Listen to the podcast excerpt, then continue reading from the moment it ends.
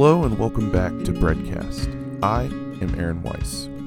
This semester, we've been taking our stories told at DBS and posting them here on our podcast feed for you all to enjoy.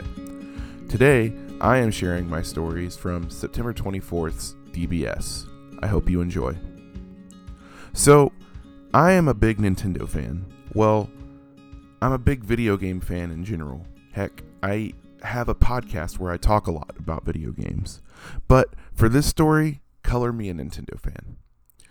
I've been a fan since I was really little and grew up playing their games and game systems. This really culminated in late 2016 when they revealed the Switch. If you don't know about the Nintendo Switch, it's time to get out from under that rock. It's Nintendo's hybrid console and portable. It's awesome. It's not the most powerful system out there, but hey, I can play Skyrim on it and take it with me wherever I go. So I think it's pretty dope. Of course, I pre ordered the system as soon as I could. I got the Switch and the newest Zelda game, Breath of the Wild. And when those got delivered to my house, I was beyond stoked. I opened it up and began playing it immediately. I loved it from day one. The only problem was the tiny controllers that came with it, known as Joy-Con. They were too small for my giant Sasquatch hands. So that night, my best friend and I went to Walmart and we bought legitimate controllers. And I played pretty much every game on Switch with that controller for the last three and a half years. Until a few weeks ago. So, the beautiful thing about modern console controllers is that you can use them on you can use any of them on your computer if you play games there. So, when I was replaying a Batman game on my PC at home, I decided to use my Switch controller because I love it so much. After my last session playing Batman, I left my controller on and connected it via Bluetooth and forgot about it. When it's connected wirelessly to anything besides the Switch, it does not turn off automatically after not being used for a while. I knew this, but forgot and went out of town for the weekend.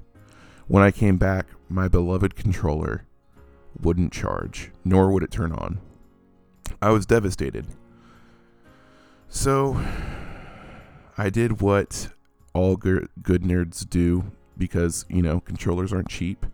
I turned to Reddit. And I got some good advice. I found out that likely the battery was just completely depleted. Like, past the point uh, recharging would fix it. Like, DED, dead. So, I did what any good red blooded American does when they need something. I went to Amazon and ordered a new battery. It arrived Monday afternoon, and when I got home from bread that evening, I changed it out, and the controller was as good as new. Hallelujah! It was back from the dead. Now, tonight, I want to share a similar story from the Gospel of Luke, from the perspective of John, one of Jesus' closer friends. So I'm going to be paraphrasing that, but before I get to it, I need to preface this by saying I know this story is weird. It's really strange story that seems too far fetched to be true. And that's okay if you don't believe it. We always say, here at Bread, we love Jesus, but you do not have to to be here. And we truly mean it. That being said, let's get to the story. So, there we were, having dinner with Jesus. I was sitting on his right. My brother was sitting on his left. Not that it really matters, but for some reason it really mattered to us. Anyways, the bros and I were eating dinner but we did not realize it at the time. But it was a huge deal. And it was also the last time we'd sit down and have dinner with Jesus before he was to be crucified. We had dinner, and then we went for an evening stroll in this dope garden called Gethsemane. Because it was late, the bros and I were really tired, so we stopped for a rest. Jesus began to pray and instructed us not to fall asleep, but it was so hard to stay awake, we all dozed off once or twice. Jesus then got a little frustrated with us and was like, yo, stop falling asleep. Try praying aloud so you don't fall into temptation. Then, all of a sudden, from seemingly nowhere, a crowd showed up and was chanting, Arrest Jesus! Arrest Jesus! Apparently, while we hadn't noticed, our boy Judas had snuck away, ratted us out, and was leading a crowd along with some teachers of the law. We weren't doing anything wrong, but there was plenty of people uneasy with Jesus claiming that he was the Messiah or the one God chose, so they wanted to arrest him. As the crowd approached, we were prepared for a big fight. Heck, Peter even cut a dude's ear off. Thankfully, Jesus intervened and stopped us from losing further control and miraculously replaced the guy's ear. After this, Jesus was taken into custody, and Peter straight denied knowing him like three times. Pretty whack, right? Shortly after Jesus was arrested, he was beaten, tortured, and literally crucified. Watching him die, humiliated in front of all Jerusalem, it was rough to say the least. We were all scared that we were next, so we decided to lay low for a bit, and we even contemplating going back to our old lives. James and I were going to go back fishing, fishing. To say it was a tough weekend might be a little of an understatement. We thought Jesus was the guy. We felt really sorry for him, but in reality, I think we felt more sorry for ourselves. On Sunday, we were hanging out and eating breakfast just as 11 of us were sitting down, uh, sitting down to breakfast, our friends Mary and Martha stormed in and exclaimed that Jesus' tomb was empty. They said that they had gone to the tomb to anoint Jesus' body with spices and perfumes, but when they arrived, the large stone covering the entrance was rolled away, and an angel stood in the tomb claiming that Jesus was no longer dead but alive. Just when we had almost wrapped our minds around this situation, Jesus literally appeared to us from nowhere and was like, Sup, got any food? Naturally, we were startled. I think Thomas might have even pooped his tunic. We were all staring at Jesus in disbelief, as if he were a ghost. Finally, Jesus broke the silence and said, Look at my wounds.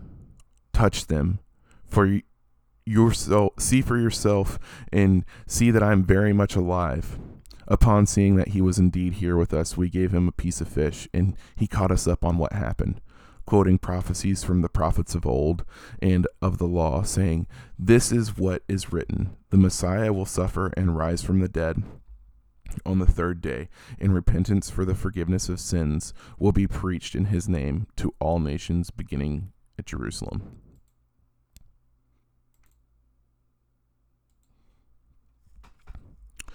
Okay, like I said, it seems too far fetched, but to be honest, I believe it with my whole heart, and here's why. I have shared with you before that my mom passed away a little over five years ago, but I have never shared what witnessing her sickness was like for me. I got the call almost exactly six years ago that my mom was sick with breast cancer. I was in Germany with global scope at the time and had really begun to hit my stride there when the call came from my dad. He explained that my mom had been diagnosed with stage 4 breast cancer. Of course, this took me by total surprise. I had just talked with her a couple nights before and everything was fine. It was better than fine. She was great. I was overcome with emotion. I called a friend to process. I called my team lead. I called the director of Global Scope to see what I should do. Collectively, my dad, the team lead, the director, and I decided that should just take it day by day. So for the next six weeks, that's exactly what I did. Toward the end of October, her cancer had progressed in such a way that it was not looking good. So we all decided that I should return home and spend time with my mom. I got home on October 28, 2014. Over the next few months, I saw many incredible things happen. I saw a community, a group of people that, for all intents and purposes, blacklisted my parents five years prior, rally around my family and remodel a downstairs bedroom in my house so my mom did not have to climb stairs in her frail state. I saw her estranged brother reach out and make amends, and she got closure. I saw both sides of my family, who historically have not seen eye to eye, rally around my mom and come together to support us in our time of hardship. I saw so much beauty despite tragedy, beauty that brought so much hope. On January 23rd, 2015, my mom passed away, and all I could do was thank God that my mom's pain and suffering was finished. I want to share with you my eulogy from her funeral. When I was probably seven or eight, my dad and brother were out of town, so it was just my mom and I at home. That particular weekend, mom had bought steaks to grill on our charcoal grill. Of course, I was only seven or eight and not old enough to use the grill without someone calling DFACS, so my mom sets the charcoal and drowns them in lighter fluid. She then lit it, and as the fluid is burning burning off, she decides to throw a little more on. That catches and a small explosion happens and singes the ends of her hair and eyebrows. Of course, once I realized that she was okay, I thought it was hilarious. We ended up doing what we should have done the whole time. We broiled the steaks in our oven. This is a story I'm pretty sure I haven't told many people. And when I began writing this, it just came to mind. My mom and I have a lot of memories in the kitchen. She taught me most everything I know about cooking, baking, and, and music. She inspired me to join the choir at Point University when I finally transferred in. My mom was one of the most all around beautiful people I have ever met. From her voice to her skills in the kitchen to her kind spirit, she was all around beautiful, and of course I miss her so much. But knowing the kind of life she lived, knowing her soul, knowing that right at this very moment she is probably watching reruns of Andy Griffith showing the Andy Griffith show with Jesus and Andy Griffith himself, or playing piano and singing songs of praise to God the Father, or maybe even watching Roadrunner and Coyote with her dad Chuck. It's so much easier to bear her absence on earth. To be brutally honest, I cried more on September 17th, 2014, when I found out that my mom had cancer, than I did on January 23rd, 2015 when I found out she went to be home with the Lord. In her final months, mom lived by Philippians 121 saying to live which says to live is Christ, to die is gain. That's what I want her legacy to be.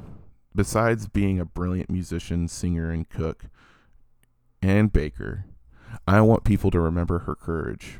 I want my mom's uh, legacy to be her courage.